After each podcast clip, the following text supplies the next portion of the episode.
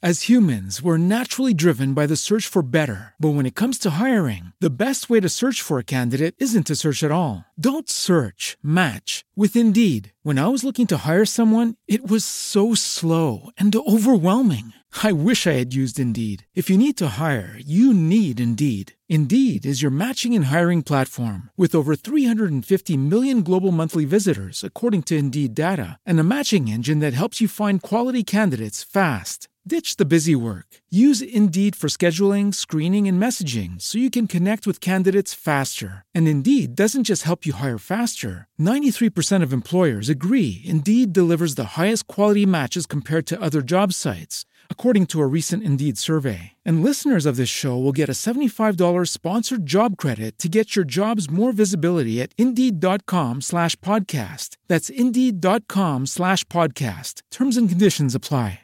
Today's show is brought to you by ExpressVPN. Protect your online activity today and find out how you can get three months free at tryexpressvpn.com slash space. That's tryexpressvpn.com slash space for three months free with a one-year package. Visit tryexpressvpn.com slash space to learn more. 15 seconds. Guidance is internal.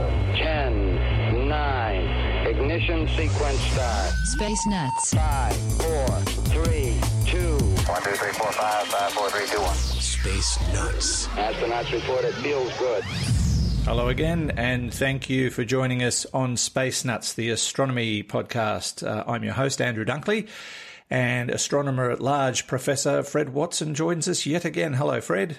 Hello, Andrew. How are you today? I am sterlingly well. How are you? yes, I'm. I'm. Um, I'm dollily well. There you go.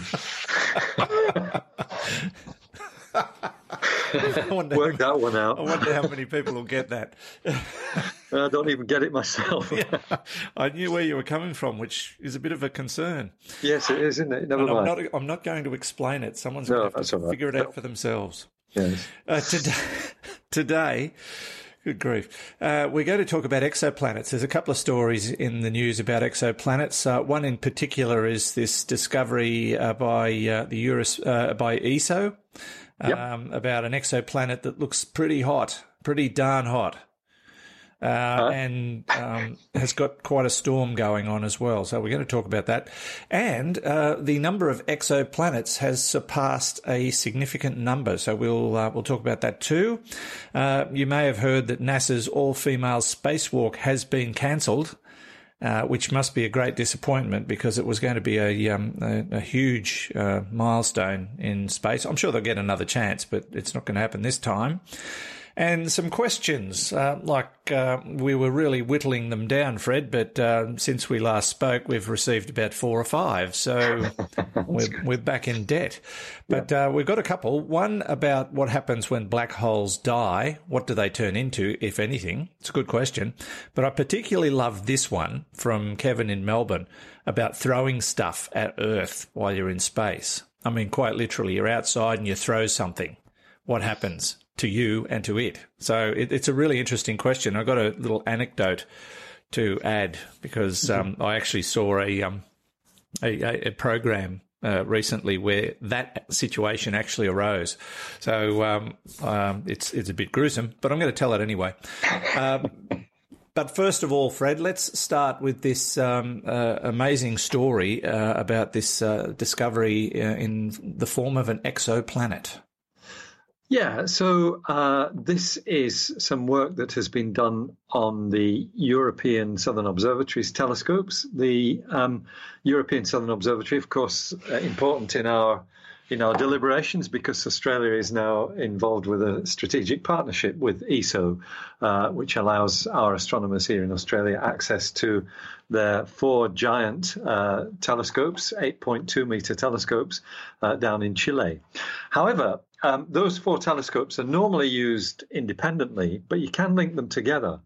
Uh, and you can link them then with four smaller telescopes, uh, which are called auxiliary telescopes. I can't remember, they're, they're about 1.8 meters in diameter, I think, rather than the 8.1. And, and they're all hooked together with um, underground light paths that allow the beams from all these four telescopes to be combined. And what that forms is something called an interferometer. And an interferometer allows you to see things in very, very great detail.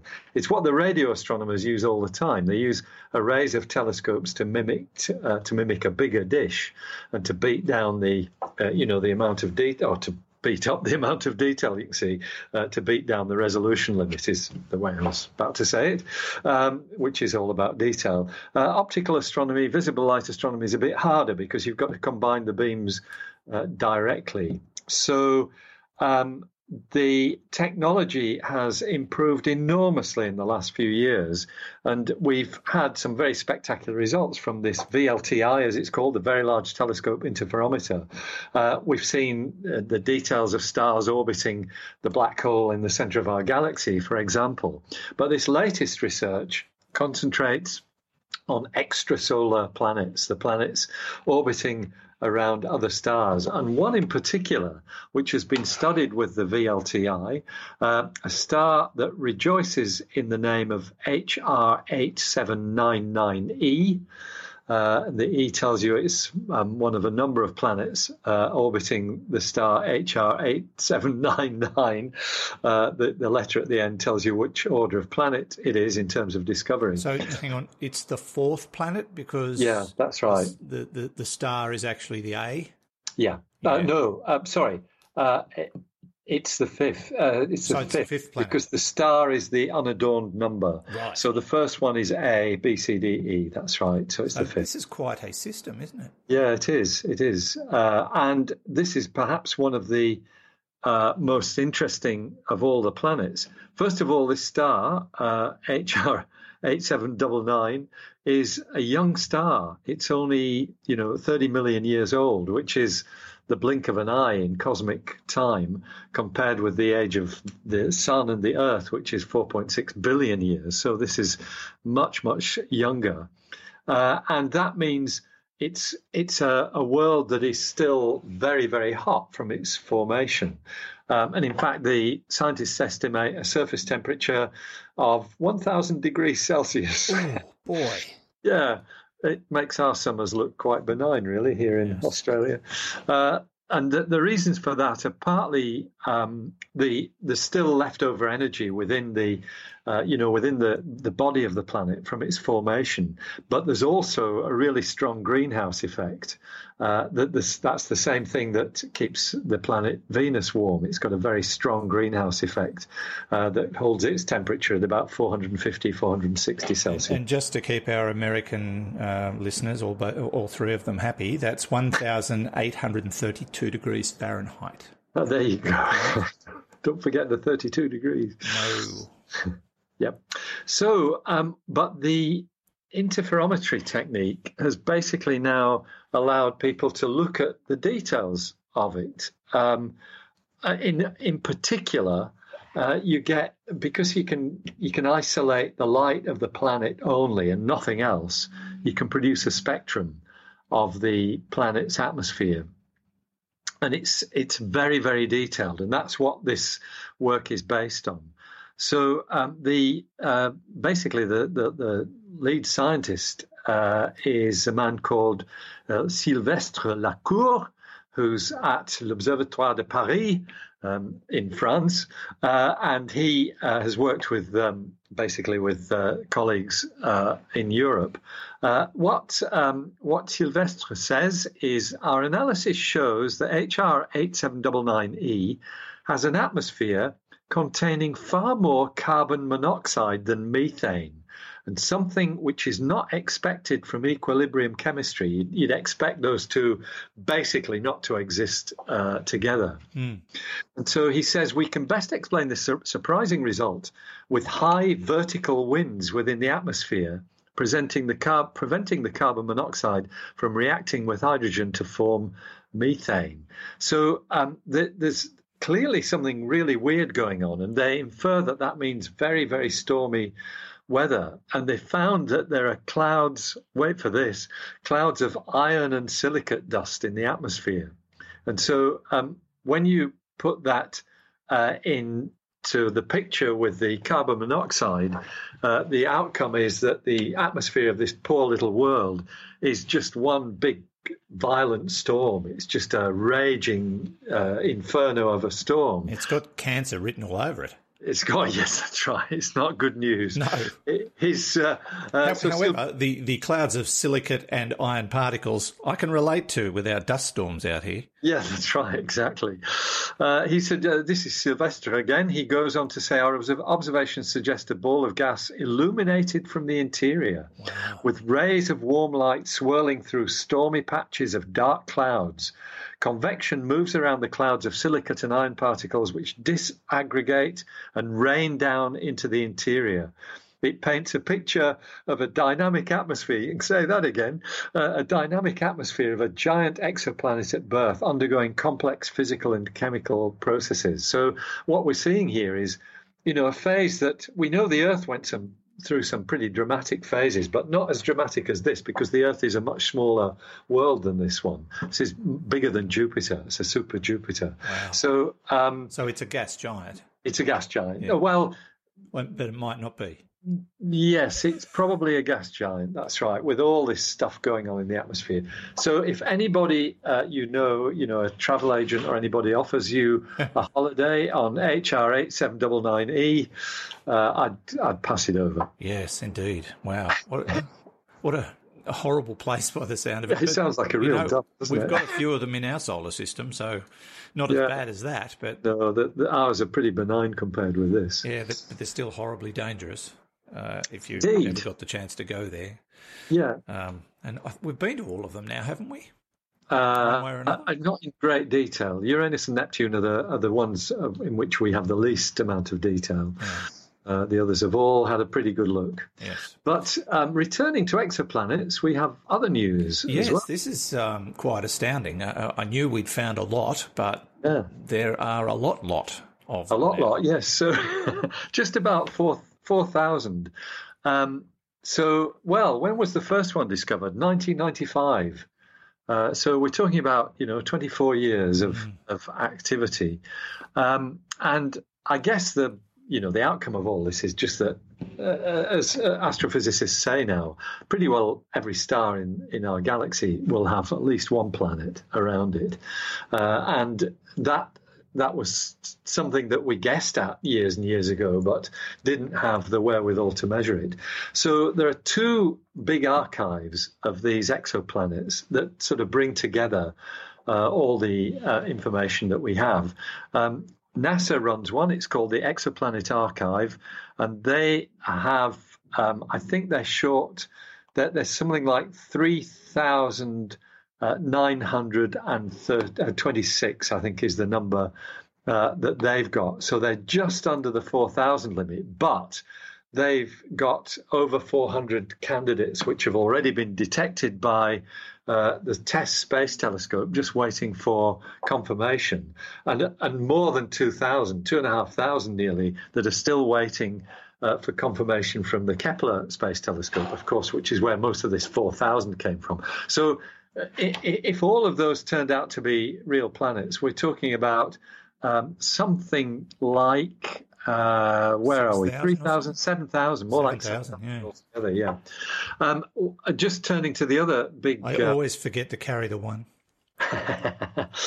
yes. Uh, just turning to the other big, I won't comment on that. The other big um, exoplanet uh, list is a catalogue run by l'Observatoire de Paris, uh, which we mentioned um, a few minutes ago. A lovely place if ever you get the chance to go. Beautiful old building built in the uh, 1670, I think it was built in. Um, they've passed 4,000 already.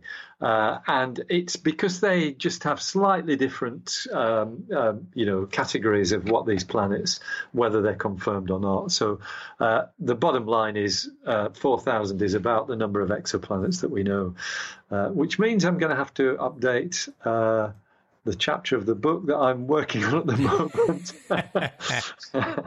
So that's why I write science fiction because you don't have to change anything. Yeah, you have. There's several things. This book's all about cutting edge science, and I tell you, it's a nightmare. Every time I finish a chapter, The trouble with cutting edge science is it's um, it's always in flux. So it's a flux. Yeah, exactly. you'll so publish the book and it'll be out of date next week. it's out of date almost before it appears on the shelves. That's Hmm. right. Never mind. It's not.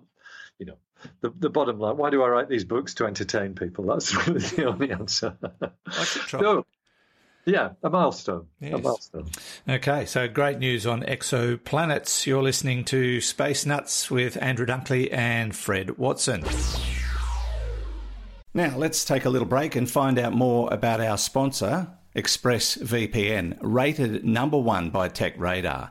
Uh, this is the one I use. I've been using it for a couple of years and I love it. When I joined ExpressVPN, they were, they were brand new, uh, new to the market, but uh, I read a lot of reviews and did a lot of comparisons. And there was just something about their, their business model that I particularly liked. And a couple of years down the track, honestly, can't complain. Their interface is very easy to use. Their their service is second to none. Uh, I've had to contact them a couple of times about um, certain things that I wanted to do, and they were brilliant. So you may be wondering why I do need a VPN at all. It's all about privacy. Uh, do you really want big tech companies, governments, and others knowing? uh, what's going on with your online activity. Even if you're having nothing to hide, it just feels downright creepy. Uh, I think you'll agree. And governments are getting more and more interested in what you're doing every day. And so, yeah, protecting your privacy is what VPN is all about. And how often do you uh, run across websites that you want to get information from only to find that they're geo blocked? This is becoming an increasing problem, but ExpressVPN solves that problem for you. Uh, now, if you go to our special URL, you'll see quite a list of things this service can help you with, things you may never have thought of before. As I say, it's the one I use, secure, fast, and it just works. Uh, so protect yourself online today and find out more about how to get three months free at tryexpressvpn.com slash space. That's T-R-Y-E-X-P-R-E-S-S-V-P-N dot com slash space for three months free with a one-year package. Try expressvpn.com slash space to learn more and you'll find the link details in the show notes and on our website. Now, back to the show. Okay, we checked all four systems and keying with a go. Space Nuts. Now, Fred, um, it's it's reached a point, I suppose, with space travel that a lot of what happens doesn't even make the news anymore.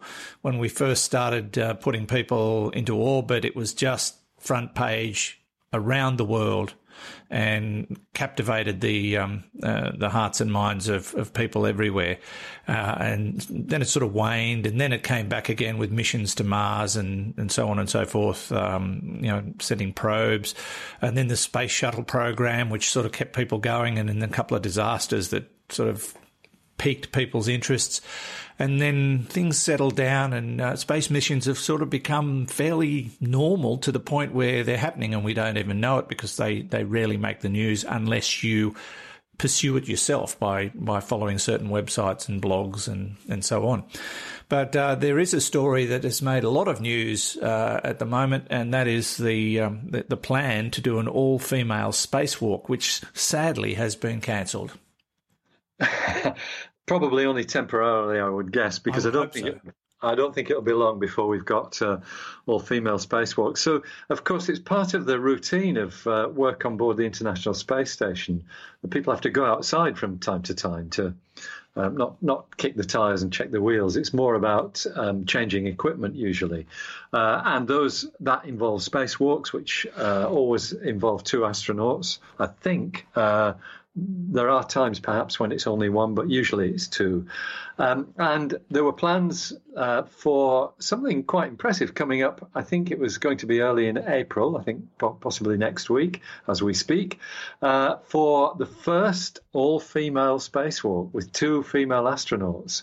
Uh, because at the moment there are two uh, ladies up there on the International Space Station, Christina Koch and Anne McClain, uh, who are both, um, you know, uh, qualified for spacewalking. So the idea was uh, that there is an installation needed on the outside of the space station, and it's installing batteries. And uh, I guess these are fairly solid lumps of technology rather than the kind of thing that you you you know you put in your camera or anything like that. Uh, the installation of those batteries was going to be the very first uh, spacewalk mission with two females, but it's been canned. Now, the question obviously is why, and I know the answer, and it's sort of. I mean, no, one of them didn't get sick. Um, it was nothing like that. It, it, it's something much more unfortunate or mundane or whatever whatever you want to call it. It's it's just one of those quirks of fate, I suppose you'd call I it. I think it is. It is a quirk of fate, but you have to choose your words carefully here because it, it strikes me as being a very. Um, I can't even say it.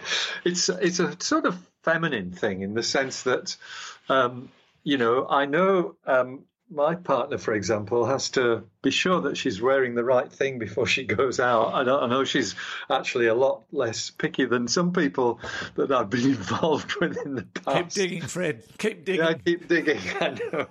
But yeah, it's a wardrobe issue um, because the, there's only one spacesuit the right size. um, and it's a medium size, and that's what's caused the issue. Uh, it turns out that both these astronauts need a medium-sized spacesuit. Spacesuit. There are actually two medium-sized spacesuits on board the space station, but you need so much preparation. Uh, one of them is is ready for space flight, one's not, and it needs so much preparation that the more uh, rapid um, solution to the problem is to basically cancel for now anyway the uh, the two female space walk, um, and it's it comes about because um, uh, let me just get this the right way round. Uh, that I think um, uh, uh, Anne McClain has trained with both medium and large sized spacesuits, mm-hmm. Um, but she the, it turns out the medium one fits her better and that's probably why the change has been made because um, uh, Christina Koch is definitely a, a medium, uh, and so that's what has has actually uh, you know caused the the issue. Two people the same size. Now you might think, well, surely a spacesuit is not particularly specific in size. It's just a big kind of bag with air in it that uh, has arms and legs that people get into, but apparently it's all about um, what's called the, the, the hard upper torso, the shirt of the spacesuit, which is a you know a, a pretty solid uh, part of it, uh, which really needs to fit uh, specifically uh, to the astronaut that's going to use it, and so uh, it's yeah rather than rather than try and engage on getting the second medium-sized one uh, ready, uh, what has happened is that uh, that um, there's been uh, a change in astronaut rather than a change in spacesuit. Uh, there is a comment that's come from um, somebody called Brandi Dean, who's a spokeswoman at the Johnson Space Center in Houston, saying, and this is something I guess you and I have talked about this kind of thing before. People's sizes change when they get into space. Yes, that's right as soon as you get in microgravity, uh, it, it, brings about changes in the body. Do you remember that story? Was it last year? Somebody who grew about four inches That's or something. Right. Yeah, it was actually probably a bit longer than that. Year yeah, before last, maybe. But yeah, he, yeah, grew four inches, uh, and he was a twin, out, wasn't he? Yeah, it turned out to be a mistake. I think in the, oh, in, in right. the end. Yeah. Anyway, uh, that's the bottom line. So it's disappointing that we're not going to have the, the world's first or yes, so universe. Instead, they're sending out uh, one of the male astronauts, Nick Hague, and this is where the other problem came in. Fred, his sex change operation just wasn't done in time. They just couldn't finish. So, uh, he has to go out as a man. Yeah, just just keep digging, Andrew. That's yeah, two giant holes. Cover two big holes there. Yeah, no, I'm sure they'll get around to it though, because uh, it, it would be a great moment. And and isn't is it true? I have a vague memory that women are better equipped physiologically for space. Aren't they I, better suited to be astronauts than men? I don't know the answer to that, but it would not surprise me at all. I got a feeling that's the case. I think I read it somewhere. They just yeah. um, they just seem to be better suited. Boom, boom. Uh, you probably read it in one of your science fiction books. Except in this case, not better suited, which is no. uh, unfortunate. No, but uh, yeah, we'll we'll certainly tell you when it happens because I, I think I'll get another crack at it in the not too distant future. This is Space Nuts. I'm Andrew Dunkley, and he's Fred Watson.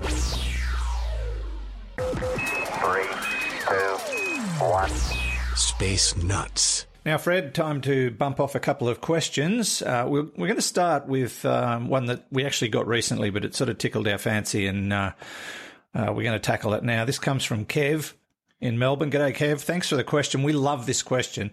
Uh, it basically goes something like this I'm wondering if you can advise what would likely happen if an astronaut was to decide to hurl a tool as fast as they can at Earth while spacewalking. Uh, obviously, they would go backwards themselves somewhat, but what would happen to the tool?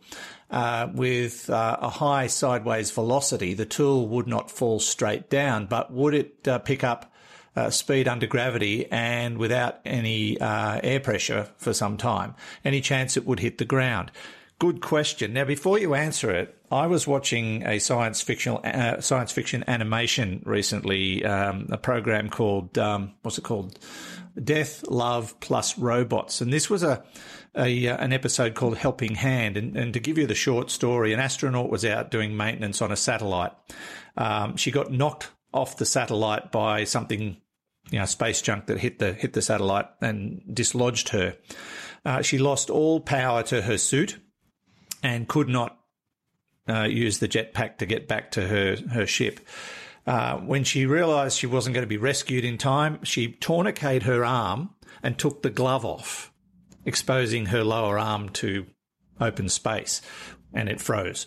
With the other arm, she threw the glove in one direction to propel her in the opposite direction.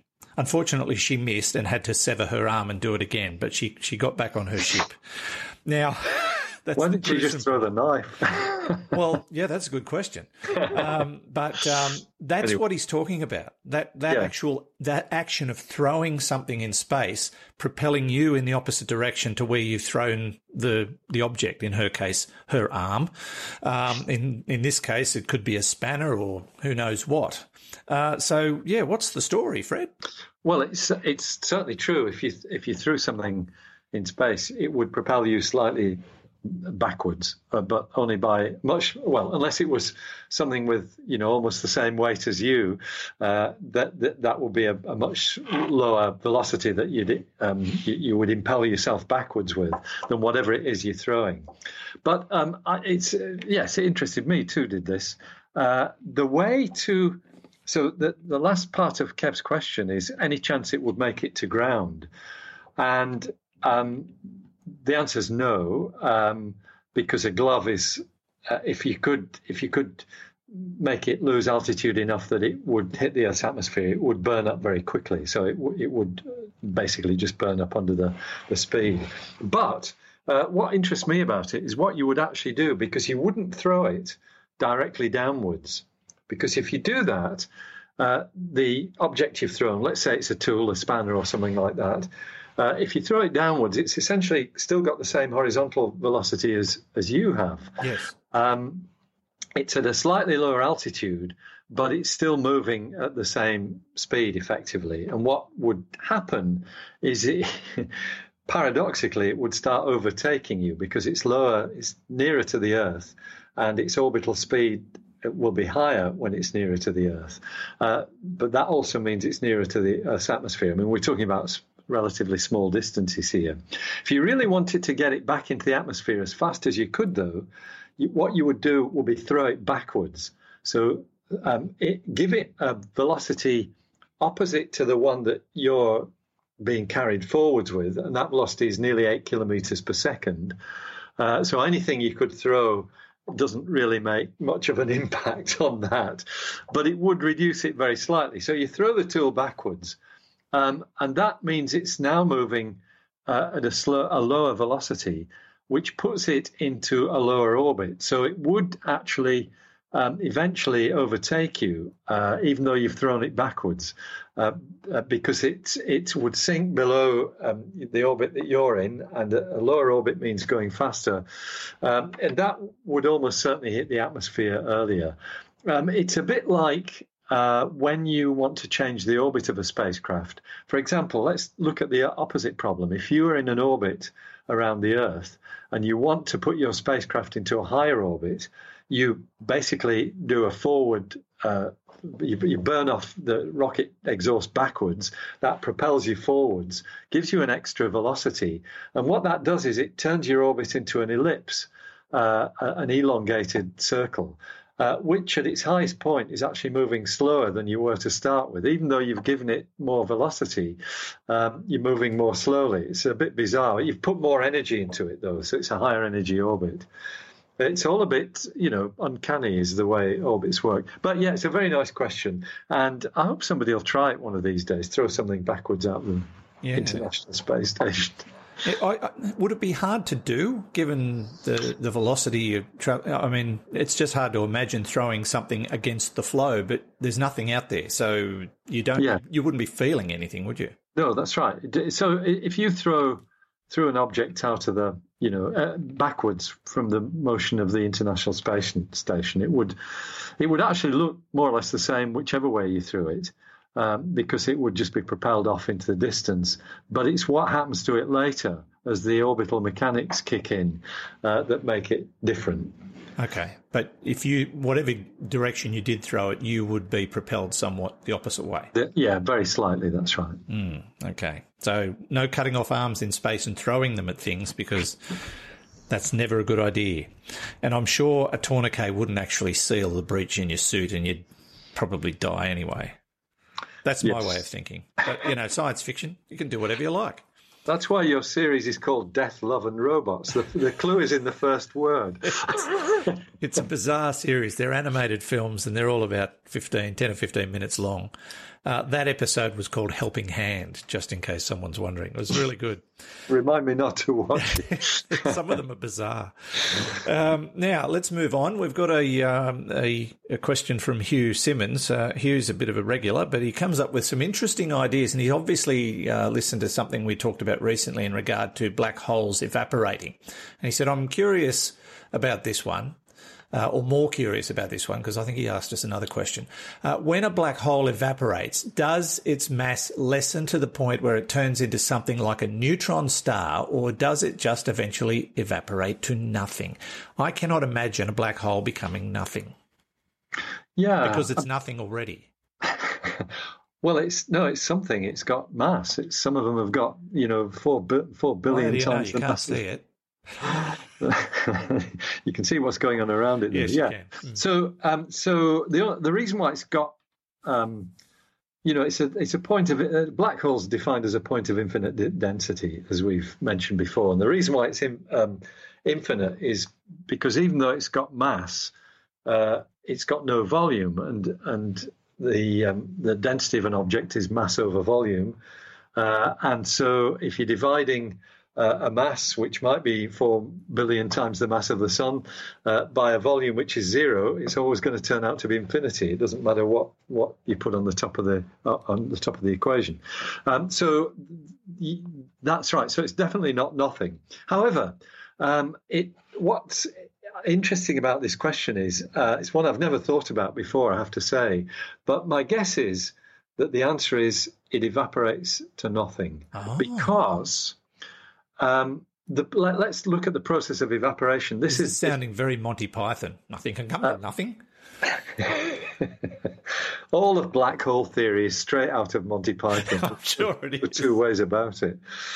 It's uh, the process is Hawking radiation that makes it evaporate, and that's a quantum effect. It's uh, you know when you get these virtual particles being formed, uh, virtual particle pairs being formed uh, in space out of nothingness. This is where it gets even more Monty Python. Uh, if one's formed on one side of the event horizon, the other's on the other, then uh, one's lost into space and the other stays in the in the black hole, and it basically evaporates uh, over billions of years. What did we say uh, last time we spoke about this? That if you uh, had a, so, um, a black hole the, the mass of the sun, one solar mass, it will take 10 to the power 64 years to evaporate. Um, it's a very long job. And of course, the universe is only, well, 13.9 times, 13.8 times 10 to the 9 years old. So it's a lot longer than the age of the universe. However, um, I, my guess is that it would fizzle away to nothing and not to an intermediate mass object because a neutron star is the result of a star collapsing uh, at the end of its life when the you know the uh, nuclear processes give out because it's run out of fuel, so that there isn't the radiation pressure to keep the thing inflated. A star collapses, and if it's above, we now know actually it's 2.2. Sorry, if it's less than 2.2 times the mass of the sun, but more than 1.4 times the mass of the sun, it will turn into a neutron star. What that means is that the matter of this object collapses and um, is only stopped from further collapse by the outward pressure of neutrons jostling against one another, which is why it's called a neutron star. That that's an entity then that exists and does weird things. We get pul- um, pulsars and all sorts of things like that from these objects, but. Uh, its its its collapse has been stopped. With a black hole, that's not happened. A black hole has more than 2.2 times the mass of the sun, neutron pressure won't stop the collapse. So it goes down to this singular, singularity, a point of infinite density. And it can't then go back to becoming a neutron star. So as it evaporates, it will just lose its mass to space and eventually will just fizzle out altogether and there won't be anything there. That's a bit sad. It is. It's such a sad. When you think story. of something such so so cataclysmically powerful, you you just wouldn't anticipate that it'll just fizzle into nothingness over a long, long, long period. a long, of time. long, long time. That's right. Yeah, yeah, I suppose everything ends. everything comes to an end, even black holes. That's right, Mm. and even space nuts. Ah, not yet. No, Right. today. We're just well, yeah, well, we're just about to do that. Yes. Today, I'm only thinking about today, Andrew. don't, don't, don't, don't get any wild ideas about where I'm going. I'm not going anywhere. Very good, uh, and thank you Hugh for your question. It was uh, it was a real uh, good one to get the, the brain matter munching, and uh, we we do love your questions. Keep them coming, and we'll do our best to answer them all. We're trying to double up and do two a week, so just one and a half questions sent to us a week, please, so that we can catch up slowly like a black hole would. and thank you, Fred, as always. It's a great pleasure and a lot of fun. Good to talk to you, Andrew, and we'll speak next time. We will. Fred Watson, astronomer at large. And from me, Andrew Dunkley, thanks again for listening and keep those cards and letters rolling in. We'll catch you real soon. Space Nuts. You've been listening to the Space Nuts podcast. Mission complete, Houston. Subscribe to the full podcast on iTunes and Stitcher or your favorite podcast distributor. This has been another quality podcast production from Bitesz.com. As humans, we're naturally driven by the search for better. But when it comes to hiring, the best way to search for a candidate isn't to search at all. Don't search, match with Indeed. When I was looking to hire someone, it was so slow and overwhelming. I wish I had used Indeed. If you need to hire, you need Indeed. Indeed is your matching and hiring platform with over 350 million global monthly visitors, according to Indeed data, and a matching engine that helps you find quality candidates fast. Ditch the busy work. Use Indeed for scheduling, screening, and messaging so you can connect with candidates faster. And Indeed doesn't just help you hire faster. 93% of employers agree Indeed delivers the highest quality matches compared to other job sites, according to a recent Indeed survey. And listeners of this show will get a $75 sponsored job credit to get your jobs more visibility at Indeed.com slash podcast. That's Indeed.com slash podcast. Terms and conditions apply.